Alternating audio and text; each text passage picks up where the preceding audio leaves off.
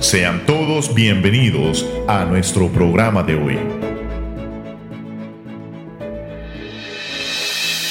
Buenos días, 8 de la mañana con 30 minutos. Buenos días Los Ángeles, buenos días California, buenos días el mundo entero. Este es Verdades Eternas, su programa del Ministerio Apologética de la Iglesia Restauración Resida. Aquí desde las cabinas de Aires Radio. Estamos con mi hermano Jorge Martínez. Jorge Martínez, buenos días. Buenos días, Freddy. Buenos días a la audiencia de Aires que nos escuchen esta mañana. Y les pedimos pues que escuchen este programa para crecimiento espiritual y conocimiento. Gracias, Bendiciones. Gracias. De igual manera está con nosotros Guido Lozano. Guido, buenos días. Freddy, buenos días. Buenos días a toda la audiencia que nos sintoniza. Gracias por conectarse a, a Verdades Eternas. Es un placer servirles. Sí, eh, ya este creo que es el último tema de... Creo que es el quinto, si no estoy mal, Guido. Así es. Jorge, ¿verdad? De la introducción a la apologética. Y hoy terminamos con los dos tipos de apologética. El campo de la apologética se puede dividir en dos clases. Apologética ofensiva o positiva. Y apologética defensiva o negativa. La apologética ofensiva busca presentar un caso positivo para las afirmaciones de la verdad cristiana. La apologética defensiva busca anular las objeciones a estos reclamos. Guido, ¿nos puedes dar una introducción breve? Sí, cuando hablamos de apologética ofensiva, nosotros hablamos de, presentar defensa con argumentos sólidos para poder acreditar la fe en Jesucristo y en su Evangelio. El caso, por ejemplo, que tenemos es la Biblia.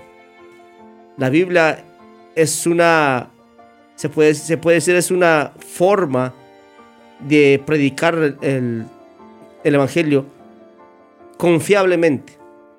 Porque la historia acredita que la Biblia es un libro que tiene la capacidad de haber trascendido milenios. Milenios, primero, en su unidad. Otro, otro punto es que la Biblia tiene profecías cumplidas acerca de Jesús tan verídicas que nadie está dispuesto a negarla. Otro argumento que tenemos quizás en ese aspecto es uh, la existencia de Jesús aquí en la tierra, que la historia lo recuerda, porque hay, hay historiadores extrabíblicos que acreditan la historia, la, la existencia de Jesús. Porque si anulamos la existencia de Jesús, vamos a anular también parte de la historia. Y eso no nos conviene a nosotros. Otra cosa que también queremos marcar es que esta apologética ofensiva tiene a subdividirse en dos categorías. Y esto es en la teología natural y en las evidencias cristianas. Cuando habla de teología natural, habla de la revelación natural. Guido, no, para que la audiencia que no haya entendido, estás hablando de la apologética ofensiva. Ofensiva. Eso quiere decir la, apologética negativa. Sí, la apologética es negativa. Podemos dar un argumento, por ejemplo, a través de la naturaleza. Como cómo Dios se revela a través de la naturaleza a los seres humanos. Y otras evidencias, quizás en la ofensiva, es también toda la evidencia que tenemos acerca del cristianismo en la historia de la humanidad. Ahora, esta, esta quizás es la carga, es una, como una carga de la teología natural para proporcionar argumentos y pruebas en apoyo al teísmo independiente de la revelación autoritativa y divina, obviamente de Dios. Estos argumentos se pueden categorizar en ontológicos, cosmológicos, teleológicos, morales, para la existencia de Dios. Por ejemplo, son clásicos de los argumentos que presenta la teología natural. Esto es interesante porque dentro de, dentro de los argumentos estos podemos ver el objetivo que tienen estas evidencias cristianas para mostrar que un teísmo específicamente cristiano es verdadero. Las evidencias cristianas típicas incluyen la profecía cumplida, como decían de antes, las afirmaciones personales radicales de Jesús como Dios, la fiabilidad de la historia de los evangelios y muchas, muchas otras cosas más. Por eso cabe resaltar que esta subdivisión existe dentro de la apologética porque son similares. Y esto corresponde a la teología natural por, también. Y esto nos vuelve a, a empujar a una apologética defensiva que abordará las objeciones del teísmo, la supuesta incoherencia del concepto de Dios y el problema del mal serán los temas principales en esta evidencia de la apologética ofensiva. Por eso tenemos que recordar siempre que nos corresponde a las evidencias cristianas traer una defensa contra objeciones acerca del teísmo bíblico. Yo creo que esto parece más filosófico y vamos a explicar un poco. Cuando hablamos de, de estos puntos, hablamos de objeciones que pueden certificar científicamente la existencia de Dios. Aunque dice que la ciencia contradice la fe, y eso no es cierto. El que niega la, el que, el que hace ciencia fuera de la fe o fuera de la existencia de Dios, no, no es ciencia la que está haciendo. Porque todo el conocimiento y todo toda la comprensión, de, inclusive del ADN, de la existencia humana, todo tiene su origen en Dios. Y esto no puede ser cambiado por nada. Eh, mirando la apologética negativa, Jorge, en la actualidad muchos hombres han objetado por esta, por esta apologética. Han tratado de negar la existencia de Dios. Han tratado de negar la existencia de las vidas humanas dentro de los vientres de las mujeres y se están guiando por argumentos humanos, por ideas globalistas para quitar a Dios de la sociedad. Y aún utilizan quizás medios, diríamos, cristianos para confundir a las personas de este tiempo. ¿Qué nos puedes acotar? ¿Cómo es el mal uso de la apologética o la apologética negativa en estos tiempos, Jorge? Bueno, quizás lo que aportemos esté bien basado. Dice, dice el necio en su corazón, no hay Dios. Así, dice la palabra. O sea que el, el, argumento de los hombres en contra de la fe es necedad. Es lo que dice Dios. Entonces, esa necedad dice que tenemos nosotros como apologetas o como cristianos ir en defensa. Dios nos manda a defender la fe porque Jesús mismo en su tiempo se vio este, perseguido por lo que él decía hacer. Yo soy el buen pastor, yo soy la fe, el que cree en mí nunca morirá. todas estas palabras que él decía, discursos, este, traían, atraían a los fariseos a, a confrontarlo, a enfrentarlo a él. Pero Jesús les dice, bueno, si no creéis en mí, mirad las cosas las obras que yo hago, ¿sí o no? O sea, Jesús no solo está hablando de, las cosas que Dios le ha revelado y que le está revelando al mundo, sino que al mismo tiempo está dando evidencias, pruebas visibles, las sanidades, de lo que hablamos, las sanidades. Ellos también le refutan acerca de que si Él está en contra de, sus, de, su ley. Y Él dice, yo no vine a abrogar la ley, yo vine a cumplirla. Es todo lo contrario al discurso de lo que ellos están diciendo, que él está en contra del templo y en contra de Moisés, ¿sí o no? Pero él, él, le responde, no, yo no vine a abrogar la ley, yo vine a cumplirla. Entonces él se defiende su posición, pero al mismo tiempo exalta aquello que ellos están en contra, de que están diciendo que él está en contra. Él está en contra del templo y dice que lo va a derribar en tres días. Eso es lo que dicen, ¿verdad? Él, está hablando del cuerpo, de su cuerpo. Pero claro, ellos no lo pudieron entender. Pero nosotros que estamos en este tiempo, a través del Espíritu Santo, estamos viendo que Jesús estaba haciendo una defensa correcta cuando ellos estaban acusándolo de hacer algo incorrecto en su Correcto, imaginación. en su- así es. ¿verdad? Entonces ellos le dicen, ¿y tú quién eres? ¿Ah? ¿Entiendes? ah? ¿Y tú quién eres? Ellos lo están desacreditando cuando le dicen, bueno, ¿y de dónde sabe este tantas letras? O sea, ¿dónde estudió? Si este es el hijo de quién? Del carpintero. O sea, le están, lo están desacreditando como, como rabino, como persona intelectual. Ellos son los, Y los de que, los que están, ajá, los que son los hombres de fe. Ellos son los fariseos, los que tienen la ley, la ortodoxia, ¿verdad? De la ley. Entonces Jesús es nada para ellos. Pero él por eso les dice, en, en una ocasión él le dice a un hombre, "Ay, tus pecados son perdonados. y ellos que, ellos que vienen, ¿qué? Solo Dios perdona pecados. Y él dice, ¿pueden ver lo que hace el Hijo del Hombre? Yo tengo autoridad no solo de perdonarlo, también de sanarlo. Y levanta al paralítico. O sea que Jesús vino a destruir la, la mala apologética que ellos estaban haciendo de en medio del pueblo. Y por eso es perseguido. Por causa de que él no solo dice, sino que hace.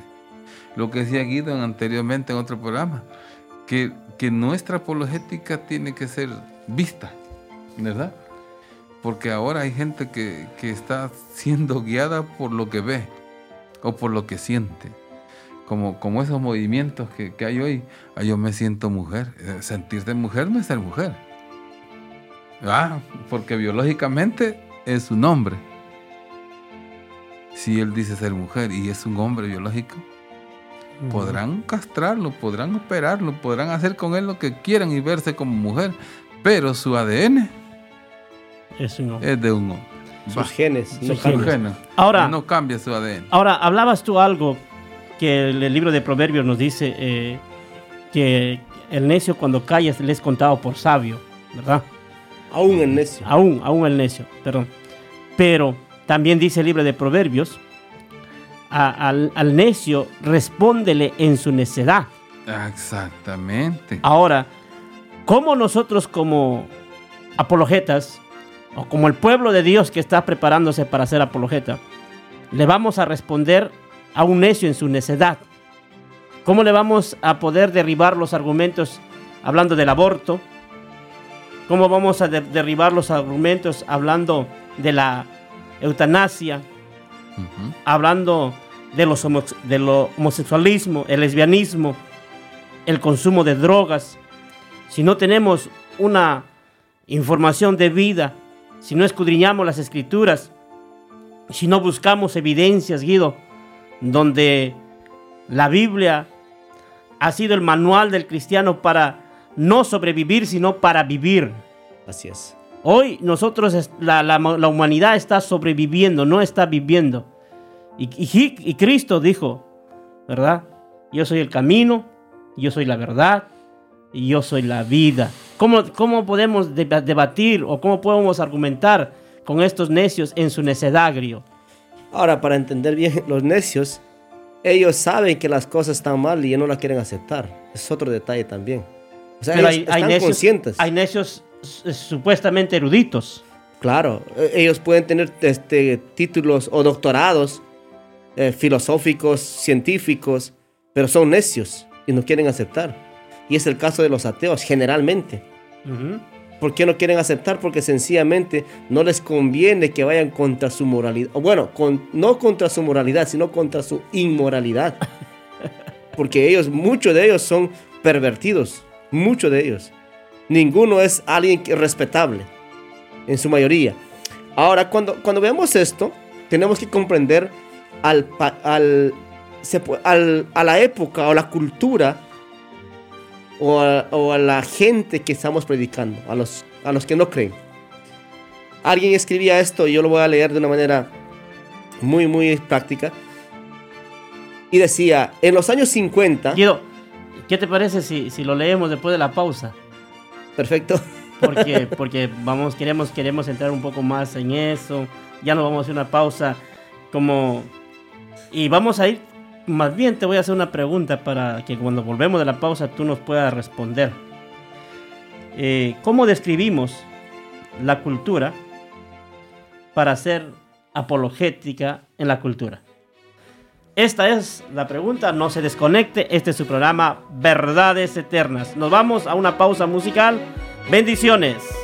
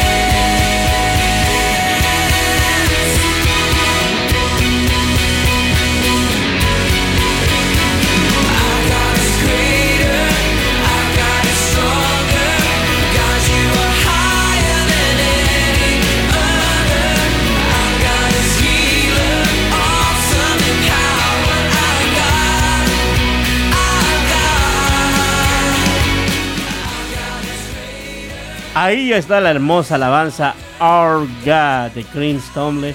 Eh, nos fuimos a la pausa musical con una pregunta y siempre recordando a la audiencia no deje de sintonizar su programa Verdades Eternas los lunes a las 8 y 30 de la mañana y el reprise el día viernes 8 y 30. Nos fuimos a esta pausa con musical Guido con una pregunta y quisiéramos que nos respondas esto, cómo nosotros cómo nosotros podemos describir la cultura para ser apologética en la cultura. Sí, quiero eh, desglosarlo esto porque esto lo dijo un escritor canadiense y dijo de esta manera. En los años 50, los, los niños perdieron su inocencia, se libraron de sus padres a través de trabajos bien pagados, automóviles y música, lo que dio lugar a un nuevo término conocido como la brecha generacional. En los años 60, los mismos chicos perdieron su autoridad. Fue la década de las protestas, pero la iglesia, los padres y el Estado fueron puestos a prueba y ellos no pudieron decir nada. No pudieron hacer nada por ellos.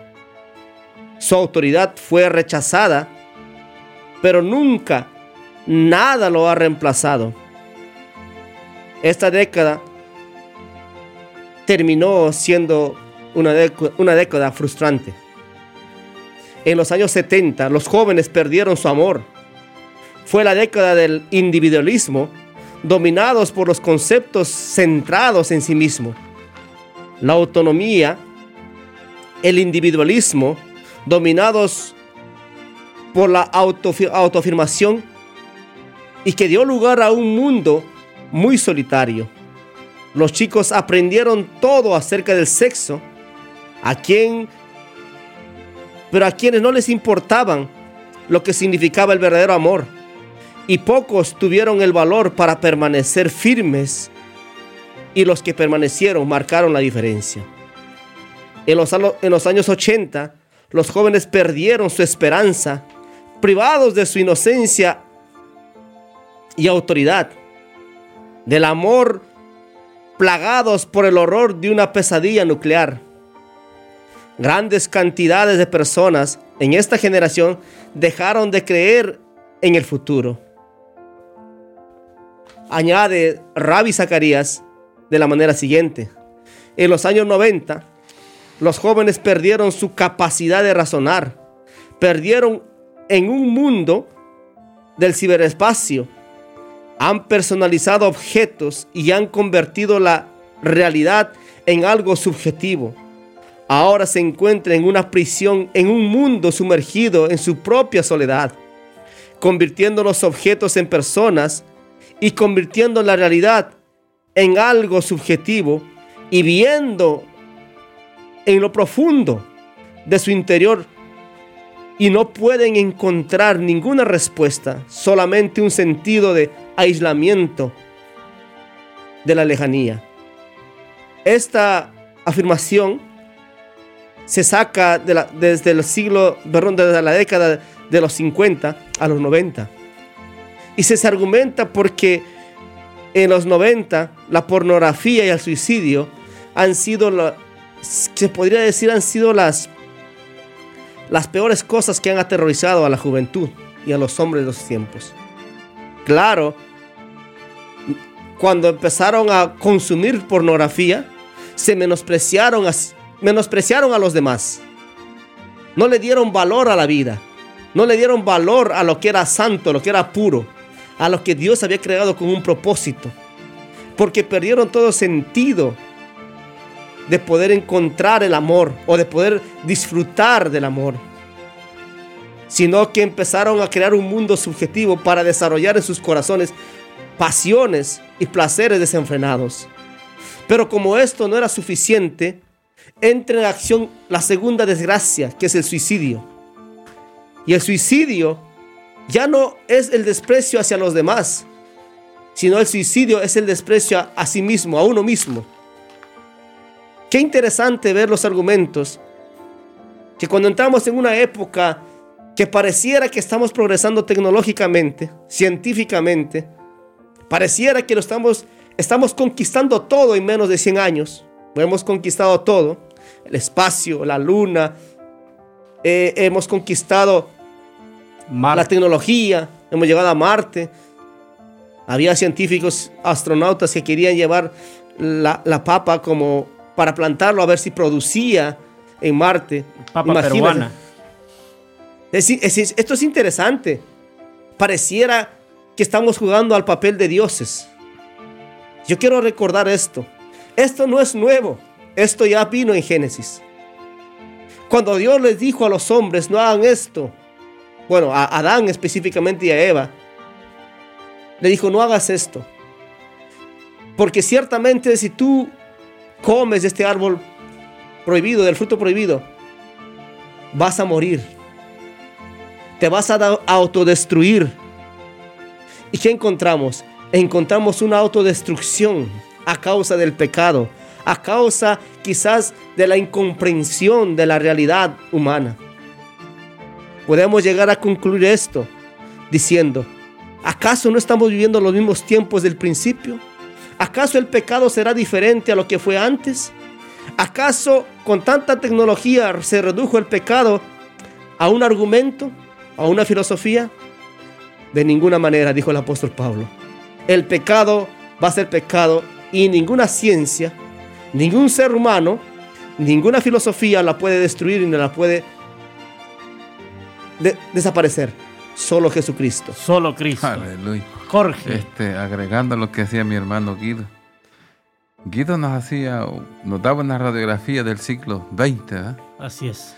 Pero imagina el siglo XXI en que estamos ahorita, el materialismo, las grandes em, mega, mega empresas tecnológicas, los mega millonarios, que están llevando por, por sus deseos egoístas a las naciones a un, a un globalismo mundial. Así es. ¿Verdad? Donde la, hay una desinformación total, o sea, puras mentiras, ¿verdad? Y, y no les importa a los medios de comunicación mentir. Siguen en su argumento. Que prevalezca su agenda. No, no cambian su argumento en contra de la verdad. Eh, el pueblo de Dios, la iglesia, está, ya está siendo atacada, más evidentemente, a través de leyes que se, están, se van a imponer. Esa es una dictadura. Y, que nosotros como apologetas pues estamos eh, diciendo pues que lo que, lo que la palabra de Dios está cumpliendo. O sea, esta es una señal, ¿verdad? El materialismo, la pornografía, la depravación, el entretenimiento, todo eso ha venido a adormecer a las mentes de los hombres. Eh, inclusive la, tú tienes un montón de cosas que hacer. Nadie te va a pagar la renta, como, como decimos nosotros, y tenemos que trabajar. Entonces la imposición de las rentas altísimas y, impuestos que nos empobrecen en vez que nos enriquecen, y ahora con esta pandemia que es más política, que busca la eliminación de los, de los más vulnerables que son los ancianos y a través de las leyes que se quieren imponer en el aborto, eliminar a los niños no nacidos. Han muerto 18 millones de, negritos por los abortos y nadie dice nada. Todo el mundo está callado. ¿Y dónde está pero muere un hombre. Pero muere un hombre. Black Lives Matter. ¿Dónde están los que defienden a los Black American people? ¿A dónde están? ¿Por qué no se levantan en contra del aborto? ¿Por qué lo aprueban? E inclusive se sabe que el Lil Mother está fundado por tres lesbianas. ¿Y qué le pasa? ¿Y, qué moralidad pueden tener? ¿Entiendes? Este, estamos en una campaña de terror. Estamos siendo guiados a la pobreza para ser esclavizados. Así es. Hay una agenda globalista para el 2030 en que Hispanoamérica sea una gran despensa. Pero no, oiga bien, no haya industria. O sea, nos están guiando a ser, a ser esclavos. ¿Me entiendes? Y se nos acabó el tiempo.